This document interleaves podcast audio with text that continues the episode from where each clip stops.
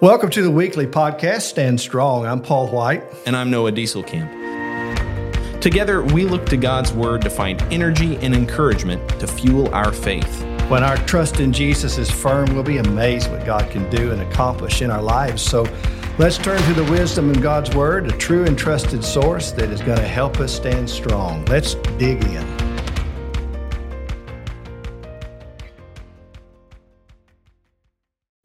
Well, if you're listening this morning, good morning, uh, if it is morning for you, and good morning, Paul. Good morning, Noah. How are you today? I'm doing well. I'm looking forward to our discussion today. Um, we are in the middle of season four. We're talking about 21st century discipleship, and so far we've we've um, talked about what some might call some thorny issues, some some things that are difficult, some things that require us to really look into Scripture and look into our hearts and ask probing, difficult questions in order that we can follow Jesus. That's what discipleship is all about. 21st century discipleship, following the first century Jesus in the 21st century.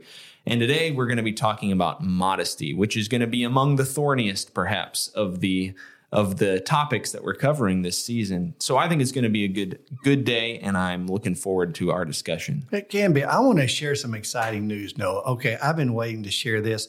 U.S. House of Representatives, we elected a new speaker, Mike Johnson. Clearly, I, I had never heard of Mike Johnson. Nor had I. And people were telling me, hey, our new speaker, Mike Johnson from Louisiana. My wife's parents know him very well. He has a reputation, Noah, of being a man of faith. He's very vocal in regards to his allegiance to Christ, his, his determination to lead in this new role of speaker uh, seeking the face and favor of God. He prays often. He makes no apologies for the God that he serves and for Jesus being Lord. Uh, and he was interviewed recently in that new position. And he was asked in an interview about his worldview. And my discussion is not the interpretation or defining of worldview, but I just want to share this. Mike Johnson said this in an interview when he was asked about his worldview. He says, and I quote, Well, go pick up a Bible off your shelf and read it. That's my worldview. That's what I believe in, so I make no apologies for it. and I thought that is so refreshing. Yeah. You know, the point that someone says, go pick up the Bible. Here has here is how God has revealed to us his will. He's he's told us about himself in the pages of scripture. Go out your Bible and and read it. I th- that that's fascinating to hear that today. Yeah. And that's what we need. That's what we want. And so, in discussions that we have on any subject, we can do, I can do much better than, well, here's how I feel, or I don't think, or it seems to me. The commonality in all these, those things is me. Right. I'm making about I or me. Yeah. And, and, and so often we're tempted to lead with our conclusions. Yes. As opposed to going back to the source, the authority of scripture and saying, you know, I'll get to what I believe, but uh, you know, the conclusions of what I believe, but ultimately, going back to what what uh, that senator was saying, ultimately, this is what I believe. I believe the Bible is true. I believe I want to follow Jesus according to His Word. And if you can show me from Scripture a way that I can be doing that better, my worldview hasn't changed. My standard hasn't changed. I've changed to better match it. And that is the kind of heart that we really, really need to have in, in this kind of discussion and in every discussion, being willing to go back to that source and say, you know what? I want to grow and grow and grow until I'm closer formed to the image of Jesus. That's who I'm following. Yeah. So does the scripture help us anywhere? Do we have some principles? Do we see some principles, some passages in scripture, Noah, that, that help us to deal with this subject on modesty? Yeah, you know, there are a, a, few passages that we usually go to when we talk about modesty, and probably foremost among those is 1 Timothy chapter 2, mm-hmm. verses mm-hmm. 9 and 10. It's in the middle of, of some instructions that Paul is giving to Timothy. We'll read that in just a second. Um, and eh, those that are listening who are from Cedar Park know that not too long ago, I presented a lesson on modesty for the benefit of the, the church here and the Christians here. And so I just want to say up front, we're not going to try to rehash all of that material. I'm not going to try to re-preach that lesson here. If you're listening and you weren't there for that lesson, or you're listening and you're not from Cedar Park, I encourage you go check that lesson out. I think there's some valuable thoughts in it. But for the discussion today, we're not gonna we're not gonna rehash all of that. But we are gonna start in the same place, and that's gonna be in the scriptures. Paul writes in 1 Timothy chapter 2, he says in verse 8, I desire that in every place the men should pray, lifting holy hands without anger or quarreling. There's a whole other discussion there um, that we're not going to have today. But the reason I read it is because verse 9 starts with likewise. So, in that same manner, women should adorn themselves in respectable apparel with modesty and self control, not with braided hair and gold or pearls or costly attire, but with, with what is proper for women who profess godliness with good works. We often end up in that passage when we talk about modesty, and for good reason, because it uses the word explicitly and because Paul kind of helps flesh out what he's trying to describe. Modesty on its own could be taken a lot of different ways. Paul kind of frames it for us in this passage. So that's, I think, a, a valid place to start. A good place to start is in 1 Timothy chapter 2. Now, we do probably need to talk about the definition of modesty because if we have the wrong definition of modesty, we're going to get really frustrated in a discussion about modesty. Paul, do you have a definition down? I've got one down here, but I was curious whether or not you had anything written down. Uh, what what typically, you know, the, the short of it is orderly, well arranged. You know what what is decent Mm, decent. Mm-hmm. And, and, again, that get, that's a very subjective thing for people. So, okay, well, what's decent right. to you is not. But but just that Greek term that's being used, give it that definition, and then set it in its context. That's a good starting place. Right. Right. So there's the idea of decency. There's this implied that there's a sense of shame and that there it's it's free of vanity. Now that's a definition of modesty we're familiar with from from modern times, right? If someone's being modest, if you try to compliment somebody and they're not good at taking compliments, you know, they'll probably, oh, no, no, no, that's definitely not true. Please don't say those kinds of things. Oh, you're just being modest. Well, there's there's a sense in which that's what we see here. There's there's no vanity here. Everything is kind of covered up in this sense of decency and in this sense of shame. And if we don't have that idea, we're going to get off into the woods in this discussion real quickly, right? We'll we'll get off into the discussion of of of nakedness, which is related but not the same. What we want to talk about is modesty. Yeah. What does it mean to be modest? And here's what I would offer. Again, looking at the context, I would use this as a starting point, not an ending point, but a starting point. And so if you just want to take that Greek term and give a workable definition, what's decent, orderly, well arranged. He brings up in that context the reason he brought up here's to be modest dressed. And so what he says is, uh, not with braided hair or gold or pearls or costly clothing. Yep.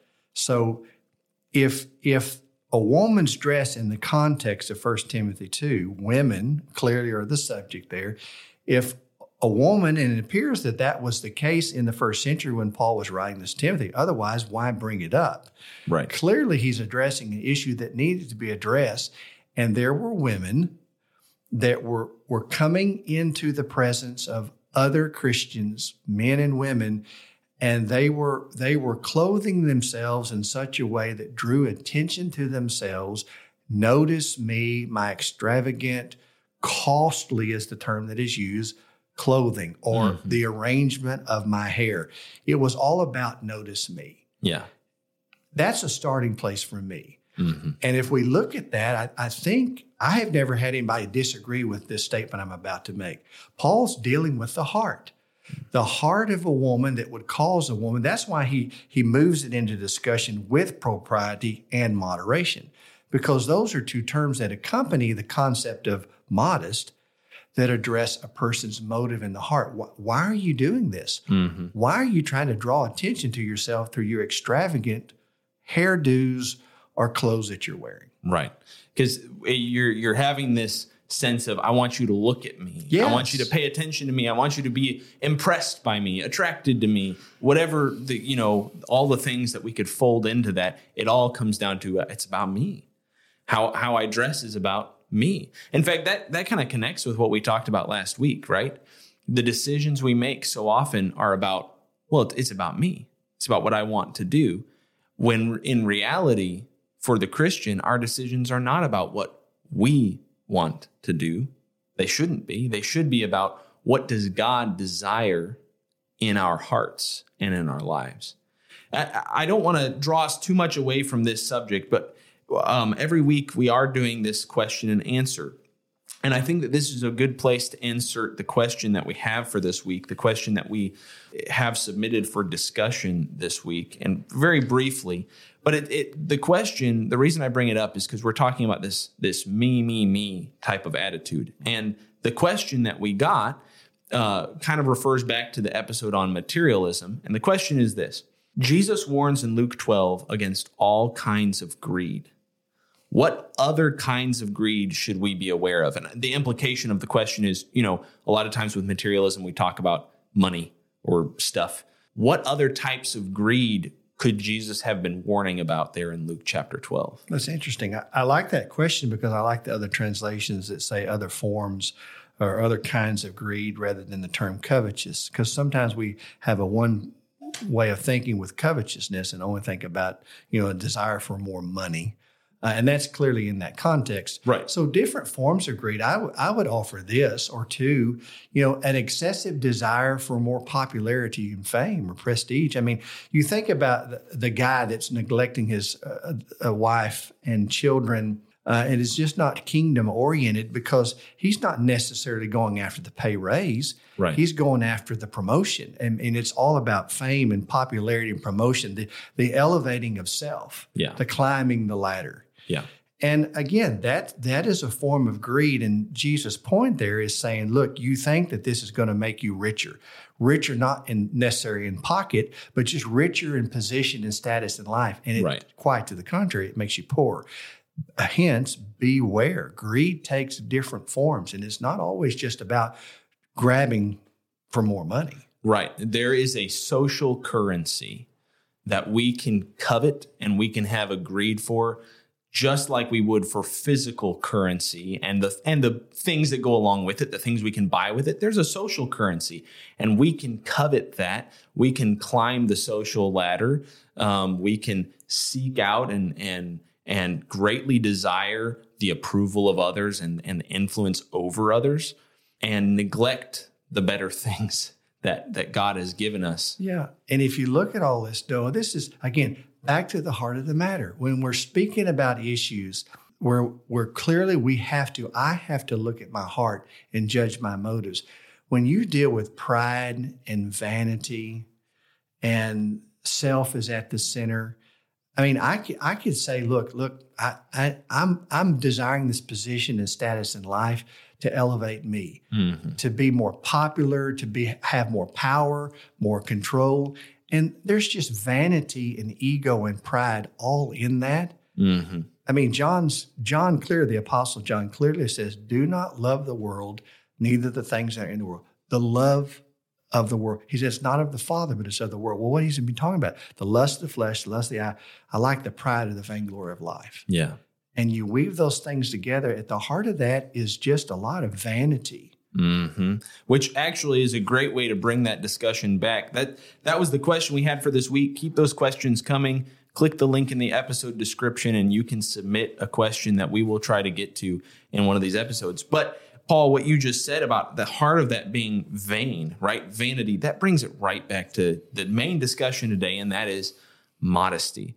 So when we look at 1 Timothy chapter 2, we can sometimes have this risk of thinking that what what Paul is talking about when he talks about dressing modestly and and not having that me me me draw attention to me and my wealth and my you know um, possessions and my body and blah blah blah that sometimes we can think that the the reverse of that is just somebody that just like isn't doing anything. You know the uh, the person that sits in the corner and they don't draw any attention to themselves and that's good and that's all they do is they just well that's not really what he's describing. In fact what he talks about is that they are to be clothed in what uh, is proper for women who profess godliness with good works. This is not someone who diverts t- attention away from themselves because they're boring people.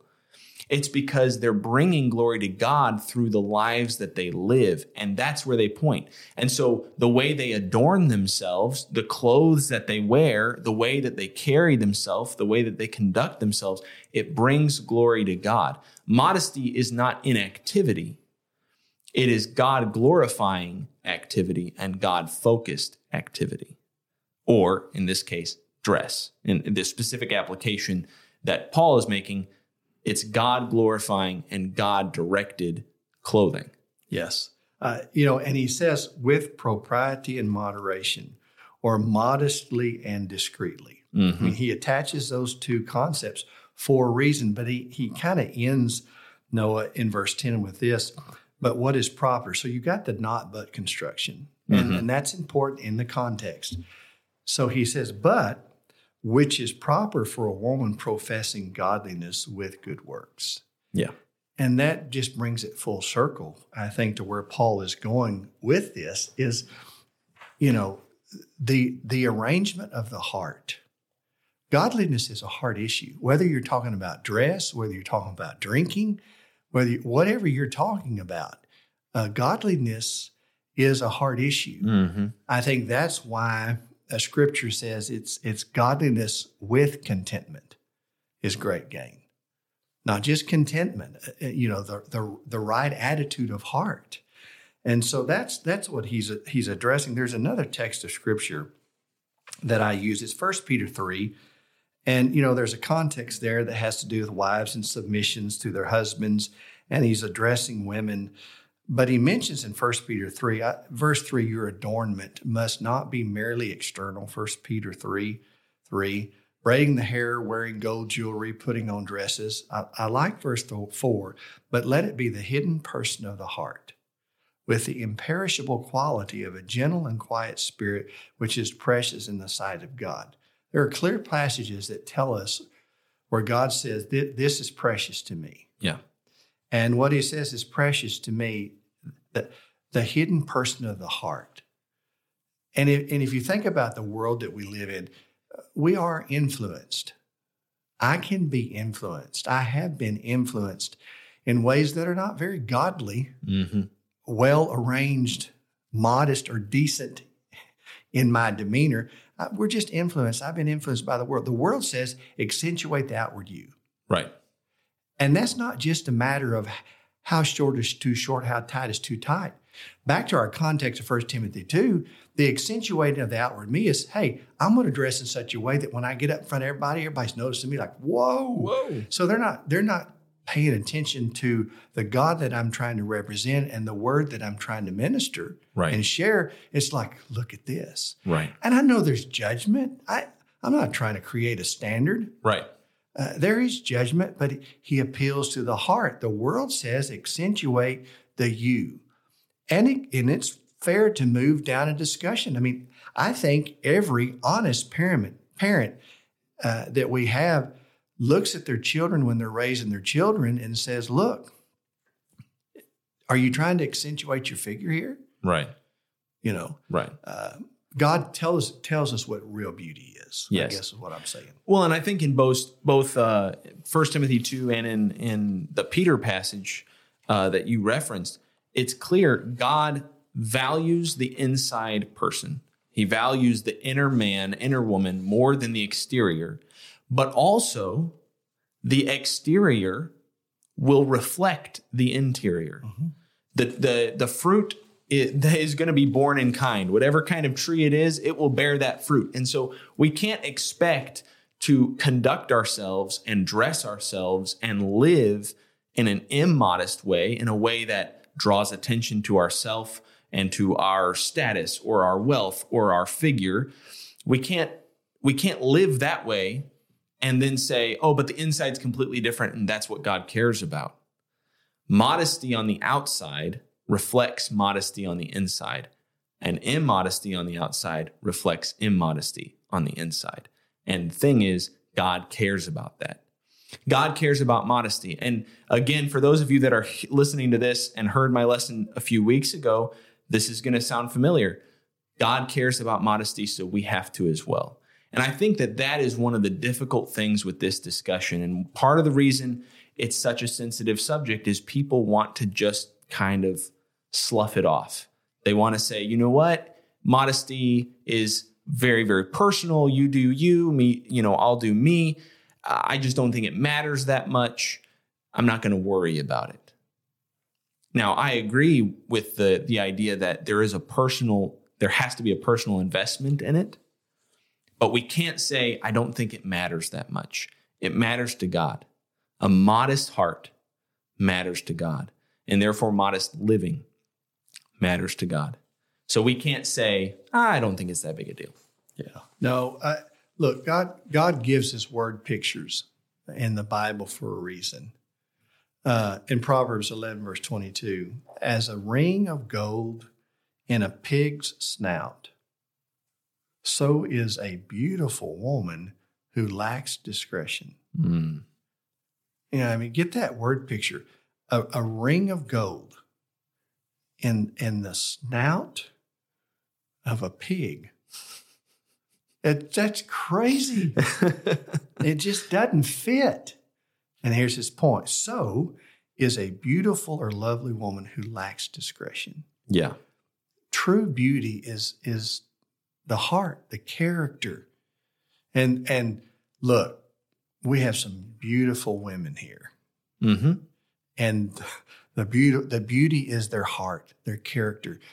And the Holy Spirit intentionally in scripture, whether it's the first Timothy 2, the first Peter 3, and other passages that we did go to that we could that help give us principles. The Holy Spirit is making a point about the heart of the matter. Why do I do what I do? And somebody says those are inconsequential. I mean, seriously, I have to look in the mirror in the morning as I'm getting ready. Why am I putting this on? What's my motive? Mm-hmm. And again, I want to offer this in sincerity.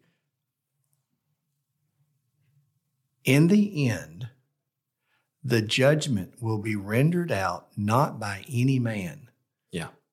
So, standards that we sometimes, as preachers, I can talk about me as a preacher, uh, standards that I may have created unintentionally so, or tried to assume as if to say, I, am going to give you a standard by which to measure whether or not you're modest or immodest. In the end, that judgment is not going to be made by me, but the one who makes that judgment, who sees all and knows all, he's going to judge based upon motives. And that's not just something to think about when we're having discussions about drinking or how I dress. Every decision I make, there's a why behind the what. Right. And he knows the intent of our hearts. And we will stand in judgment and give an account for the motives, why we did what we did Yeah. in every area. And again, we just want grace to train us. We talked about that in Yeah. Titus 2. Yeah. Train us to be sensible in the way we think, righteous, upright in every decision we make. This just one that's going to please the Lord and honor Him and be good for others. Yeah. And what's godly? Exactly. And Professing godliness. and ultimately, what is it saying about God and what is it reflecting about God? In, just as, as Christ said in Matthew chapter 5, let your light so shine before others that they may see your good works and give glory to your Father. In Christ, that's what we care about. We care about bringing glory to the Father. And so our decisions need to be made in light of that with a heart that is committed to that. That's what God is seeking in a modest heart. And I can be fully clothed and be ungodly. Absolutely. So there, there's there's balance there. Yep. Well, I appreciate the time that we've that we've spent on this. There's so much more that can be said and discussed about it, but we hope that this for those who are listening, we hope that this is kind of a starting point to be thinking about modesty and what it means to live and and not just dress, but to live with modest hearts in the in the sight of God. Paul, what are we going to be talking about next week? Well, 21st century uh, discipleship, evangelism. Boy, that's a big subject, but kind of breaking it down in the, the direction of season four and 21st century discipleship. You know, we hear about the Great Commission and what's involved in that, and a lot of discussion and rightfully so, about how that relates to us. Where does that take us in terms of seeking the lost, sharing the gospel? Not all of us are to be preachers and there's not a one size fit all, but there is a, an accountability here. There's a responsibility here in this passage or in principle. So if we're talking about being disciples of Jesus and following Jesus, all right, how do we reflect him? How do we share him? How do we share what matters most? Uh, where does that fit? So yeah. just kind of the concept of evangelism. What does that look like? How does that fit for us? Excellent. Well, that's going to be a good discussion. I hope that you all join us next week as we discuss disciples and evangelism here in the 21st century. And until then, we pray that you stand strong. Thanks for joining us in God's Word today.